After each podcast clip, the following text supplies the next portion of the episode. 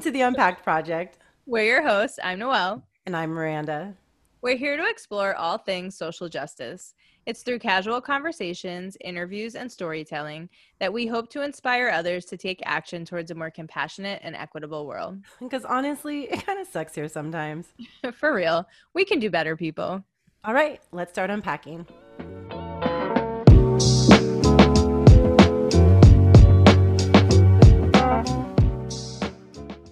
Keith Hickman is the Executive Director of Collective Impact at the International Institute for Restorative Practices.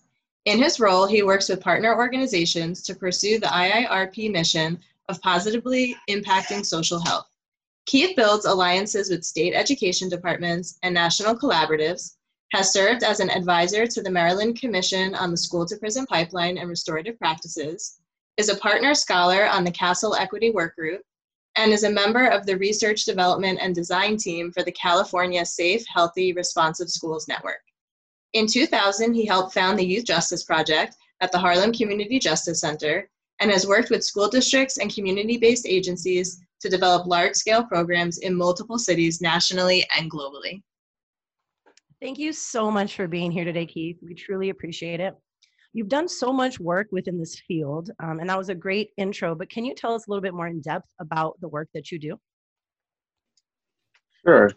Uh, thank you, Miranda and Noelle, for having me on the show. Uh, first, let me start by paying homage to First Nations people around the globe uh, that for centuries have shown us the way to build and be in community. There would be no blueprint for this work without their teachings and communitarian approach to justice. So the roots of this work start there, and all of us as justice practitioners owe a great deal to them. Uh, the IIRP Graduate School is dedicated to the advanced education of professionals at the graduate level and to research that can develop the growing field of restorative practices. And as an emerging social science, that studies uh, how to strengthen relationships between individuals and as well as social connections within communities uh, with the goal of positively influencing human behavior and strengthening civil society throughout the world. I just wanted to make sure we had a framing definition of the role of IIRP uh, as a graduate school and how it shaped uh, me as a professional in the role and the work that I do. So we draw upon a wide range of fields to develop theory and practice and conduct research designed to address this global challenge and and uh, and model that potential by actualizing the principles of restorative practice in the daily operations it's dealing with students, staff, faculty, administrators, and trustees, and its relationship with other people and organizations. So, as the executive director of Collective Impact, I have the tremendous opportunity to lead and support cross sector collaboration and collective impact initiatives with external partners here in the US and abroad, uh, with media um, organizations, funders, policymakers, and others interested in strengthening civil society through civil engagement. And this is across many sectors and industries, including K 12 education, higher education, community health, work culture, climate, and of course, criminal justice. So I've been able to work uh, with national K 12 thought leaders and on the ground with school districts across the country. And I've really been amazed uh, at how local communities are implementing restorative practices to come together to address issues impacting their well being and sense of self and sense of community. Uh, places like Detroit, uh, Michigan, and Oakland, and communities like Snohomish County, Washington, and even here in New York City, where there is a restorative justice initiative made up of citywide multi-sector network of practitioners, advocates, and community members that are seeking to increase support for and across uh, restorative justice approaches for all New Yorkers. So, um, I mean, there's just so much work that you're doing and so much that the communities are starting to do. It's really amazing. While restorative practice is a newer addition to the social sciences, it's gained even more traction with the current spotlight on our criminal justice system. So restorative practices has strong ties to school communities, but you know, like I said, we're seeing it utilized more in the prosecution phase, reentry programs, even family and group therapy. So can you give us a brief history of restorative practices and other spaces that um, these methods are used in? Yeah, sure, Noel. Um, when we look at the last 50 years, the restorative justice movement originated from mediation or reconciliation between victims and offenders. That work coming out of Canada and eventually made its way to the US and Europe under various names, but still based on victims and offender mediation. Uh, eventually, modern restorative justice broadened to include communities of care, real justice conferencing, family group conferencing out of, the New, out of New Zealand, and in the late 1980s, community policing, and in the later part of the 1990s, what we call restorative practices. Um, so IRP grew out of the Community Service Foundation Buxmont Academy, Academy, which since 1977 has provided programs for delinquent and at-risk youth in southeastern Pennsylvania. So our work really does come from the social service and human service field and the educational field in a little old town out of Bethlehem, Pennsylvania. Uh, and in 1990, the newly created IRP graduate school broadened its training to uh, informal and proactive restorative practices in addition to the formal restorative conferencing. And since then, the IRP graduate school, uh, which I shared earlier is an accredited university, uh, accredited graduate school, has developed a comprehensive framework for practice and theory that expands the restorative paradigm far beyond the origins in criminal justice. And I must acknowledge and show tremendous gratitude. And, you know, I, I know I'm always acknowledging, honoring, but that's what we do in our work. Yeah. Um, I must show tremendous gratitude, you know, for Howard Zehr, who's considered the grandfather of restorative justice, uh, Ted and Susan Wachtel, who built the IRP graduate school, um, Kay Pranis, Fania Davis, Terry O'Connell, Mark Yantzi, Paul McCold, Marg Thorsborne, John, and John Braithwaite, and many, many other scholars and practitioners that paved the way for all of us to do this very important work. Mm-hmm. And I think it's important that as we are sharing our experiences and our knowledge of restorative justice and restorative practices, that we continue to honor those scholars that have paved the way over the many, many years, uh, which, is, which is very important. Yeah, oh, most definitely. I mean, you know, and just with the interviews that we've done um, and our backgrounds in education, we've seen and heard how these practices work, you know. Um, and so I can only imagine trying to push this social science and, you know, in the beginning and, you know, people not necessarily believing it. So I'm glad that it really has made its way to where we are now. Um, restorative practices is a broad term, but the techniques used are very specific with a focus on inclusiveness, relationship building, and problem solving. Restorative methods such as circles for conflict resolution and conferences bring victims, offenders, and their supporters together to address wrongdoing. Um, you know, it's been utilized with a lot of success. Can you expand more on how these methods work?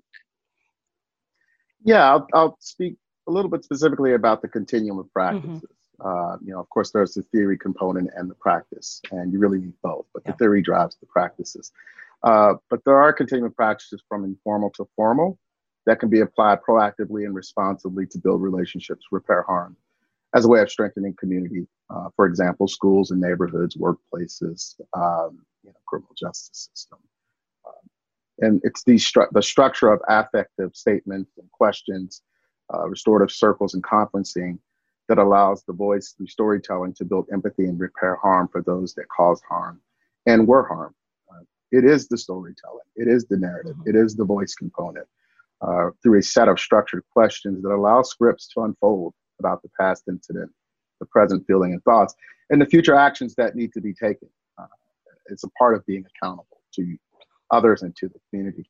Uh, simply, it is a way for those harmed, or what we say in the criminal justice language, victims, to voice what they need in order to safely move on with their lives when an incident occurs. It is a way for those who caused harm, or in the criminal justice language, offenders, to hold themselves accountable for their behaviors and actions in conversation with the folks they've harmed. And the storytelling is about letting the truth unfold uh, in, uh, in repairing uh, the relational harm caused uh, and an opportunity to be, be, right in community. And you can see uh, those are the indigenous spirits, you know, the, the making of, uh, of the communal justice components. Uh, so proactively, storytelling is an opportunity in a way to strengthen relationships between individuals as, as well as social connections within communities. And the traditional justice systems are not really designed to give voice to those that have been uh, impacted by crime and wrongdoing. In fact, it is more focused, you know, you think about it on punishment as a form of retributive justice, retributive justice, uh, than restoring what is needed for victims. So we really are more and more looking at the prevent, prevention and mm-hmm. proactive components of restorative practices. So, you know, it's such a focus on repairing harm and, uh, and um, you know, providing support. We can clearly see why it's played such a vital role in transforming classrooms uh, and learning environments, but restorative practices also disrupts the feeding of certain demographics into the cradle to prison pipeline. when we interviewed um, Noble Williams, who was on last week, one of the things that I, you know, I asked him was it that his access to practices like this while he was incarcerated seemed like it really changed the trajectory of his life. And his response was that it quite literally saved his life, which I felt was just so powerful to hear him say that. So, can you share how this um, is also used as a prevention piece uh, in our school system, but also how it just affects communities um, that are util- utilizing these methods? Yeah, I'll start by saying I'm I'm I'm moved uh, by that testimony.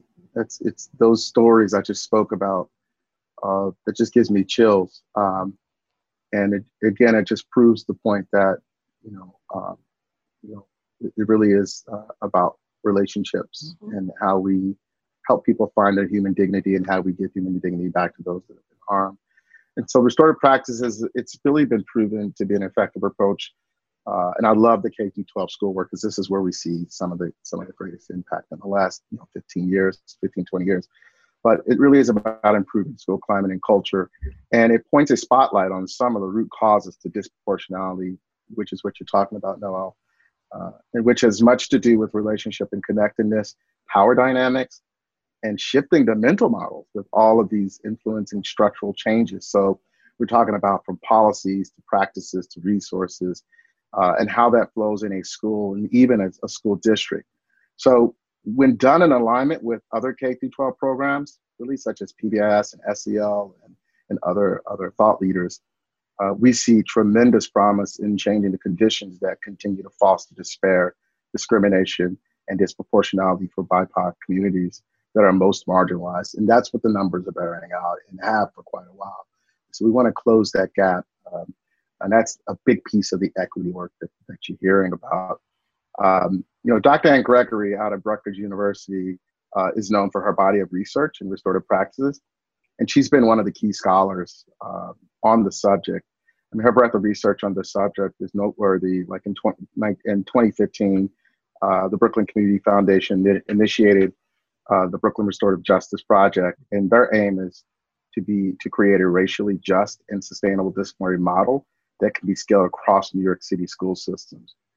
And uh, to ultimately halt the school to prison pipeline by providing disciplinary alternatives. And in this way, the project really aims, is, really at the forefront of RJ, RJ Promises promoting racial and social justice. And already there's a number of positive indicators coming out of that, that work and that study.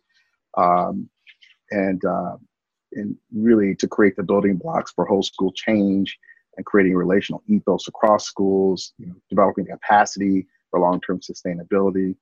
And so when we look at school districts like other places like Jefferson County Public Schools in Louisville, Kentucky, um, you know, and uh, Pittsburgh Public Schools, recently a report coming out of Baltimore City City Public Schools, uh, we're finding very, very similar uh, outcomes. Um, and those outcomes tend to be a decrease in behavior events, a decrease in suspensions, an, an increase in um, um, seat time. Uh, we're, we're seeing things around the closing of disproportionality gaps, uh, tremendous improvement in climate and, and, and, in the culture of the school, and many, many other uh, uh, indicators. In fact, I would point my audience to really take a look at some of the larger studies, like the RAND study out of uh, with the Pittsburgh Public Schools, uh, it's the first randomized controlled trial study of that scale that was a huge breakthrough in, in showing uh, some of the positive outcomes and, and, indicators of restorative practices. So, again, you know, um, we're you know this work is you know restorative practice is one of the the larger initiatives that that are being implemented in in the school and climate and culture world across the country. But also, I just want to point out again, it's extremely important that we don't do this work in silo and that we really do this work in partnership and in collaboration, which is part of my role as a you know, collective impact with thought leaders at like CASEL, the Collaborative for Academic and Social Emotional Learning, and you know P- PBIS, uh, and, and many other uh, uh, methods and initiatives and approaches that are existing in schools. We don't want to silo this work. We need to leverage every resource and opportunity to make sure that teachers and administrators uh, have everything they need to collectively change the climate and landscape in our schools. You know, well, that word collectively, right? I think that's almost part of what the restorative justice or restorative practices foundation is about right? Connecting people to their supports and you know having a community that uplifts you that you can go to and, and help helps hold you accountable you know as well. Um, ultimately restorative practices it's a social ecological model and you know we've we've talked about that before you know aside from this episode that focuses on all of the aspects of an individual's environment and their needs. So they look at the whole person you know what came before and what do they need after right? So we talk about reintegration or reentry into society after prison and how most individuals are simply released or just re-entered into communities and they they have no supports. You know so noel was talking about noble um, who we just interviewed our last episode and he um, had served some time i think in juvenile in the juvenile justice system and was released and then ended up going back to prison. Um, and he was just saying that the first time he was out he had nothing you know he he showed up back home. You know, his homeboys came through. They brought him a bottle. I think they gave him drugs to sell. They brought him a gun, and that and they were supporting him the best way they knew how. Right in those types of communities, um, but they're communities that are filled with a lot of people that have also been harmed or victimized in other ways as well. Right. So, um, you know, it's that social ecological model lens that really provides equity to all and drastically reduces the chance of returning to prison. So, how are you seeing RP directly impact recidivism rates across the country, um, or where have programs been implemented? Uh, I, I, just absolutely love this question. Mm. Uh, it, it, it, just excites me to hear you ask that because um, I think one of the great things about restorative practices is it's uh, it's cross discipline uh, meaning and purpose and role that it can play. And the community health field is really where we're starting to gain some traction here.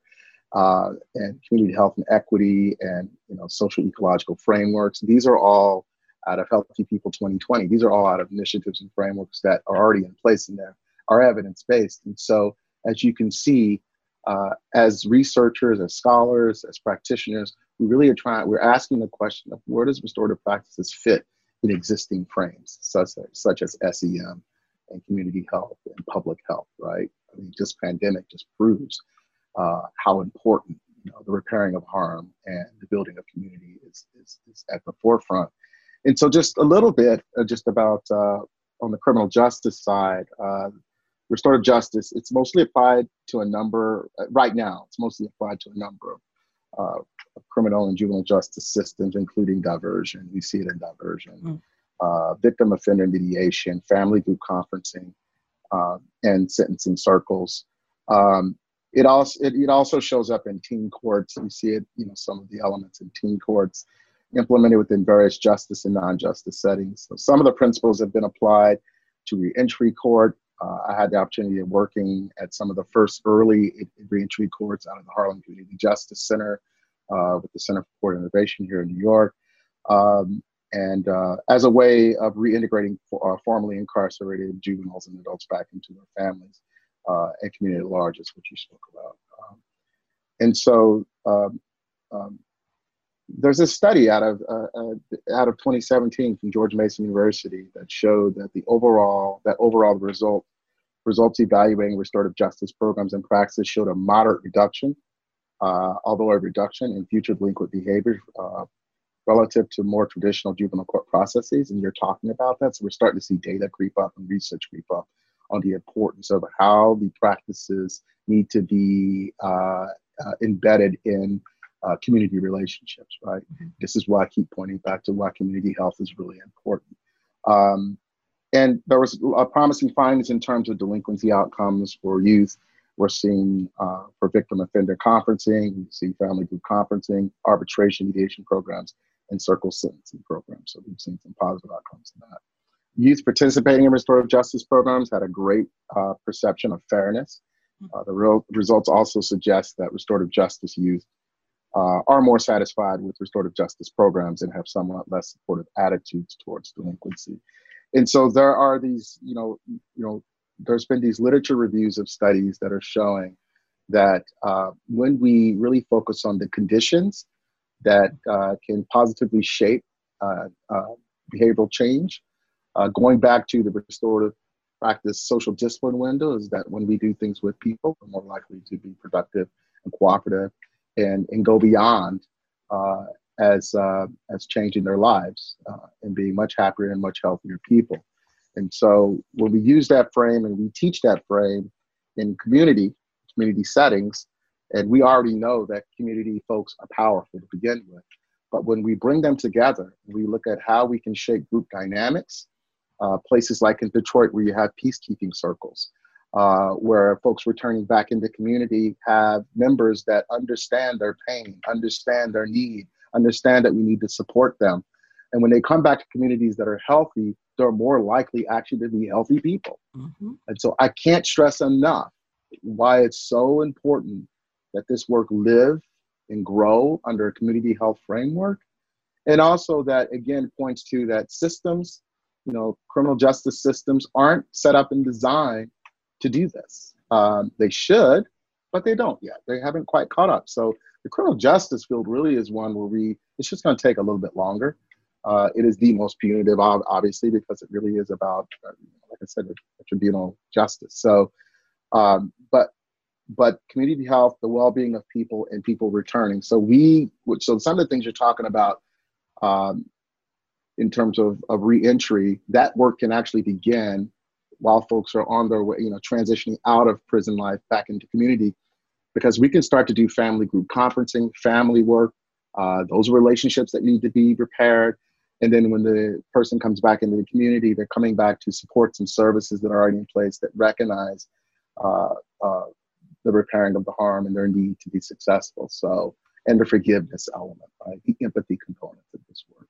Um, and then again, this whole focus is on the needs of the community and the needs of those who have been harmed. Until we really do that work and give them voice, it's really, really difficult uh, to bridge that gap. I know that's a long-winded answer to your question, but I just this particular question just I mean I think there's so much tremendous opportunity mm-hmm. for inter- intersectionality of scholarship in this in this work. Yeah, yeah. And I think one of the big things that um, you know Miranda and I always talk about from doing all these episodes. Obviously, we have background in education, but we've learned so much throughout all you know our interviews.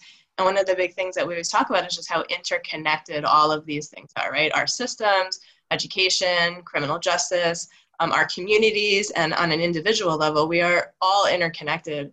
And um, can have an influence on one another you know at so many different levels and we see you know hearing when restorative practices are used in school systems the positive impact it can have on social emotional learning and then therefore then disrupting that school to prison pipeline and creating more you know access and opportunity and then you know learning from adam and noble just and you you know hearing the research on when we allow this to be a part of the criminal justice system and be um, used in facilities how it reduces recidivism and the positive impacts we're seeing from that.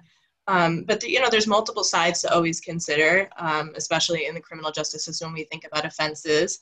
And I think society tends to think that you know if offenders aren't punished, and we've talked about our, but that tends to be how we've always responded. You know, in in criminal justice is the need for punishment um, and not looking at allowing re- reparation, repair for harm um, on both sides. So, again, thinking of the focus on healing, do you see that victims and victims' families are positively impacted by these practices as well? Yeah, I mean, as an approach, you know, that, that you know that focuses on repairing relationships and harm caused by crime, um, while holding uh, offenders accountable. You know, restorative practices provides an opportunity for the parties directly affected by crime, victims and survivors, offenders, and their communities to really identify and address their needs in the aftermath of the crime. So families tend to be uh, those who are most harmed in these cases.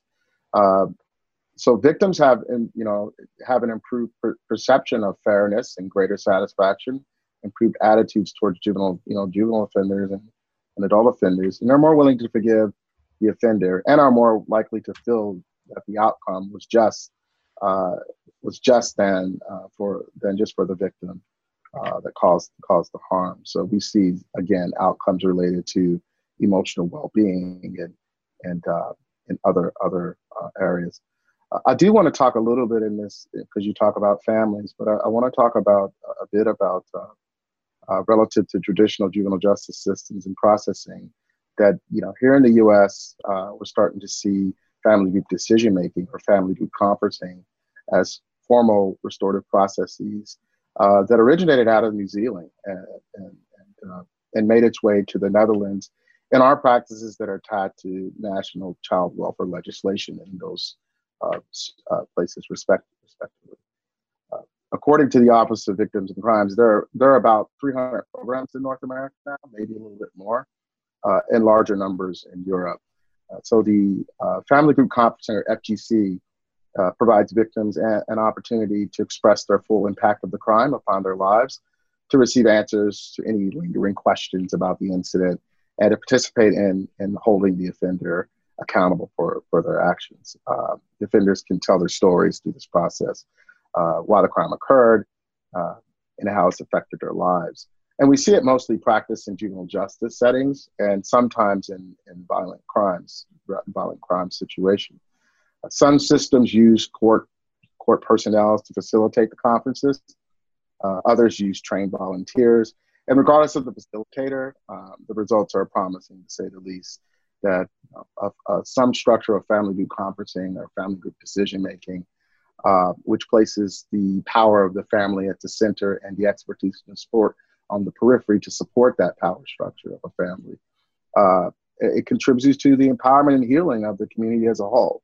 And because it involves more community members in the meeting uh, that's called to discuss uh, the offense, its effects, and how to remedy them, a wider circle of people are recognized uh, as being victimized by the offense.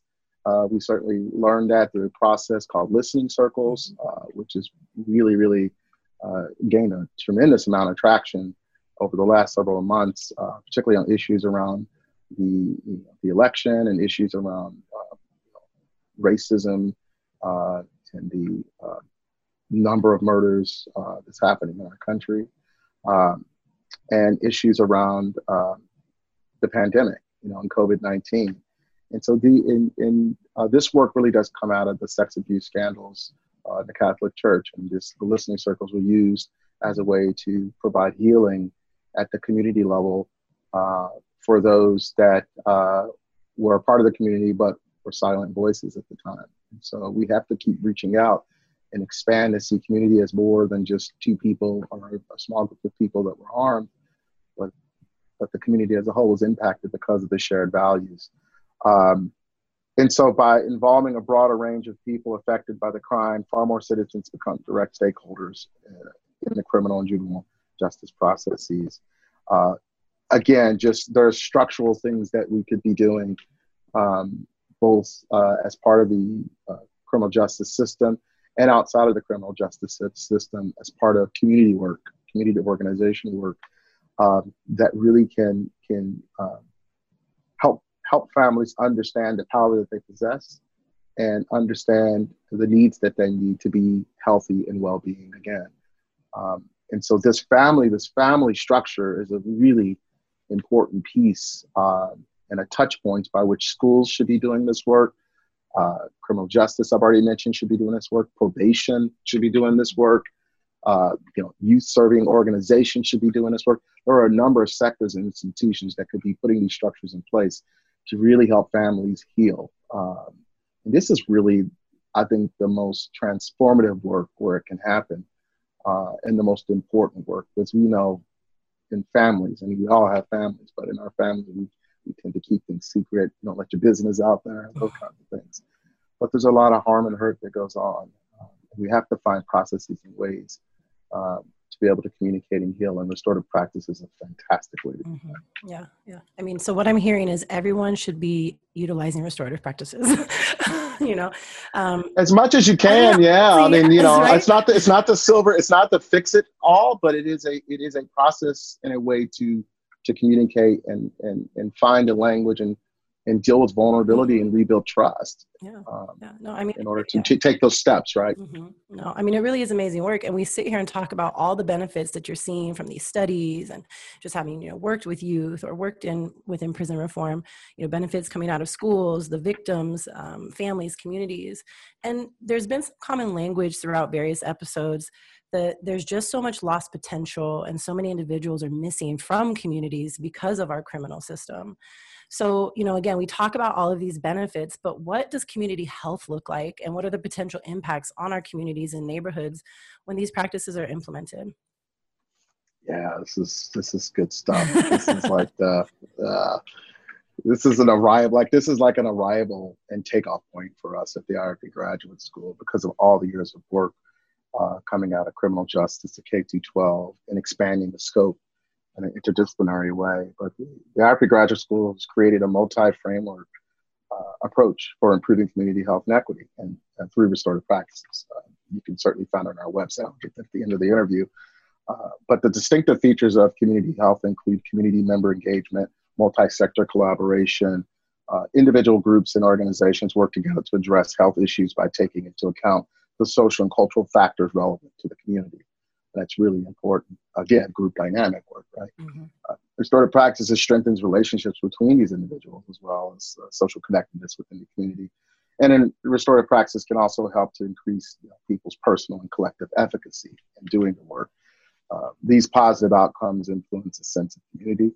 Uh, people with greater sense of community are more likely to act in healthy ways and work with others to promote the well-being for all. And so the proactive aspects of restorative practices focus on building the community before a problem arises rather than responding after problems occurred. So this is important prevention work, and that's important to the field of, of, of, of public health and community health uh, to improve the social determinants in a community. And you can see we're starting to use language, not only just restorative practice language, but other language to really foster how these two things can operate uh, as a multimodal approach. And so, when used as a universal prevention prevention strategy for everyone in the community, regardless of any specific risk factors that may or may not exist, restorative practice really can help create the social conditions for people to be healthier and have greater well-being. And, and the idea that people are influenced by their environment is consistent with the proactive aim for restorative practices, which I've been talking about in this interview, and to build a you know a strong community environment in which people can thrive. So again, going back to Miranda, what you said about the social ecological model, it can be a useful guide you know, for improving community health and well-being through restorative practices, and the opportunity for cross-sector collaboration among community coalitions to influence the interrelatedness, the interdependence, uh, including those individual characteristic behaviors, interpersonal relationships, and the environment, uh, organization, community, and public policy. So we talk about that SEM model as a sphere of influence, again, from public to interpersonal, well, restorative practices is the relational bridge that ties that influence together. It is just so, just, I can't wait to more, you know, as more and more scholars dig into this work, uh, how it's going to make its way into um, into community, you know, community as, as, as part of building community connectedness and the, and the work that can happen at the municipality level mm-hmm. uh, in, in, communities. So, boy, just imagine once, uh, you know, once it makes its way into into you know mayor's offices and you know city councils, and they get the resource support and the policy support that really you know empowers communities to do the work on the ground in partnership with, with municipalities you're really talking about a new way to do you know urban transformation and rural transformation.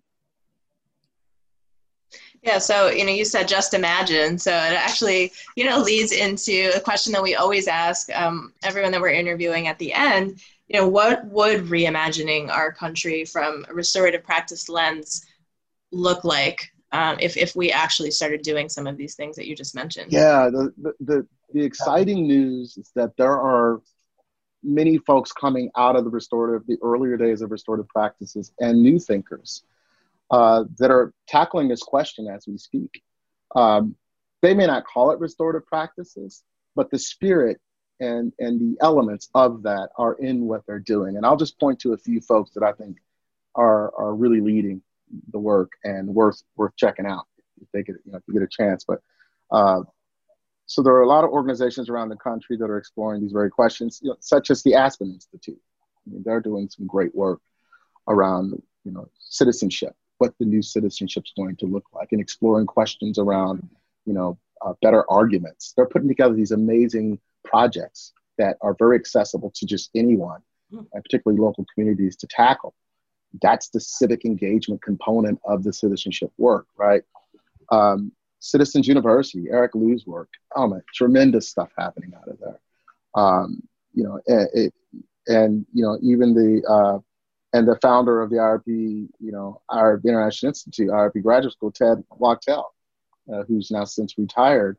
Uh, but he has a, uh, through his work with the Building a New Reality, uh, where their mission is to seek to challenge and push forward fostering leadership based, you know, really fostering leadership, um, uh, creating a revolution really by conversation, advocating democracy in everyday life, where a non-partisan evidence-based social movement that addresses six facets of society's, you know, society's needs, and he talks about it from learning, governance, care, justice, enterprise, and spirit.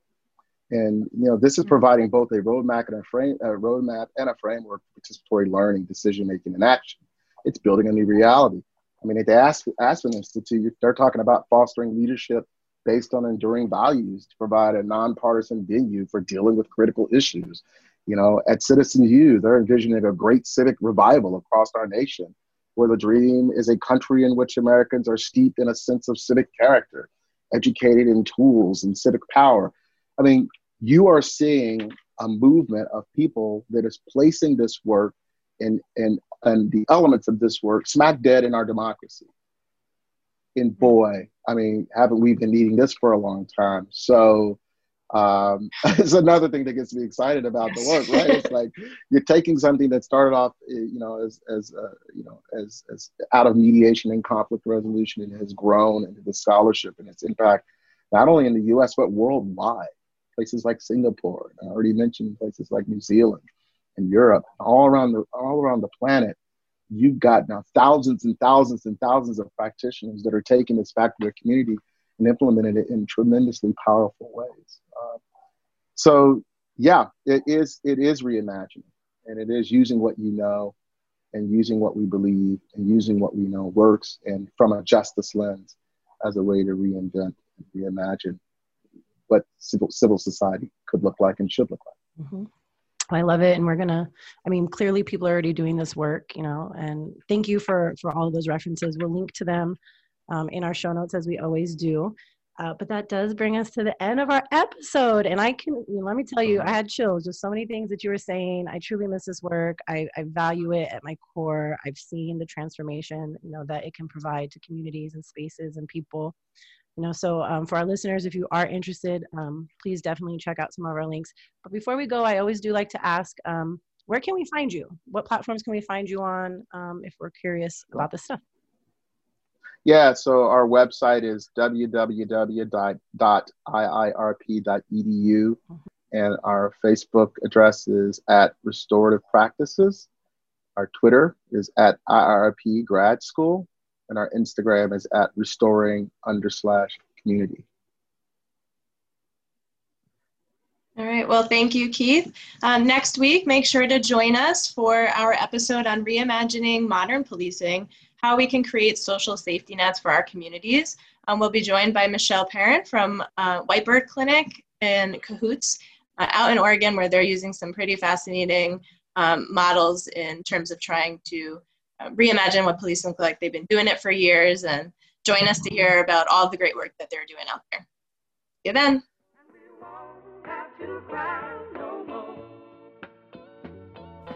The Unpacked Project is produced by Vicki Lee, branding and marketing by Raquel Avalos. Show us some love and be sure to like, subscribe, and review our podcast. And to stay connected and up to date, follow us on Instagram at the underscore unpacked project.